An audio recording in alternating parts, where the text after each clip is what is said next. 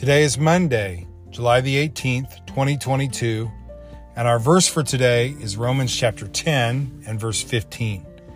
And it says, And how shall they preach unless they are sent?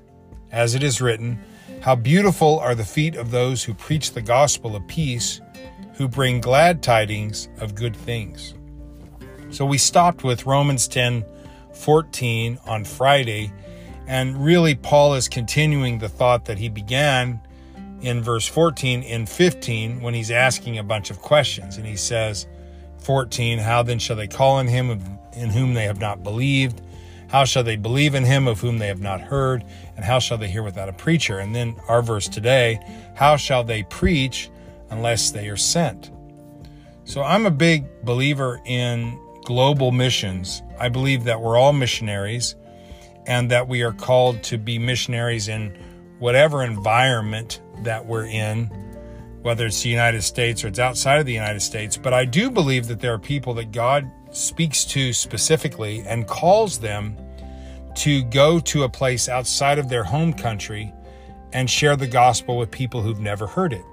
So when we think of missionaries, that's often what we think of.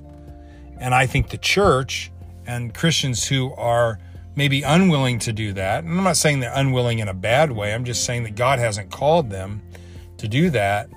But I believe that we should be supportive in helping these people get to these places that have never heard the gospel. So they can't go there for free and they need support financially and they need support prayerfully. And I think the church has a responsibility to do that. So in our church, we believe in global missions. We believe in local missions, but we also believe in global missions, which is getting the gospel around the world and to places that that it's really dark and they've never heard of the name of Jesus.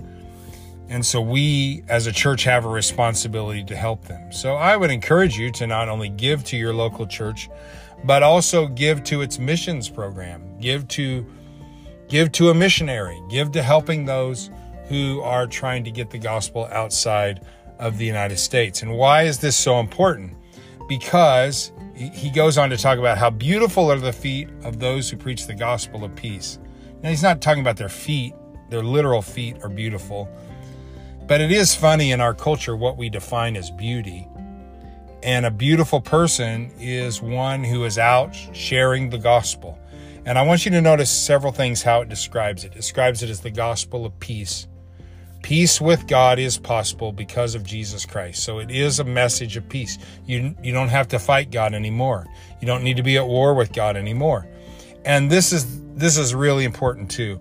Who bring good glad tidings of good things. The gospel is good news. There's reasons to be joyful. You can be right with God because of Jesus Christ. So we want to support missionaries who bring the good news of the gospel of Jesus Christ, who bring the good news that you can be free from your sins. You do have a Savior. His name is Jesus.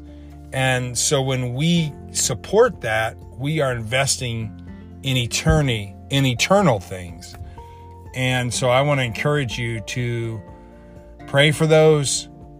Um, encourage those who are missionaries. Give to those that are missionaries because it's one of the greatest investments we can make. And it really is what brings people the ultimate joy. So, Jesus, we thank you for those who are willing to go across the world and share the good news about you. Help us to be supportive in any way we can and help us to be good missionaries locally wherever God has placed us. Thank you for giving us good news to talk about. We pray this in your name, Jesus. Amen. Hey, have a great Monday, everybody. I will talk to you tomorrow.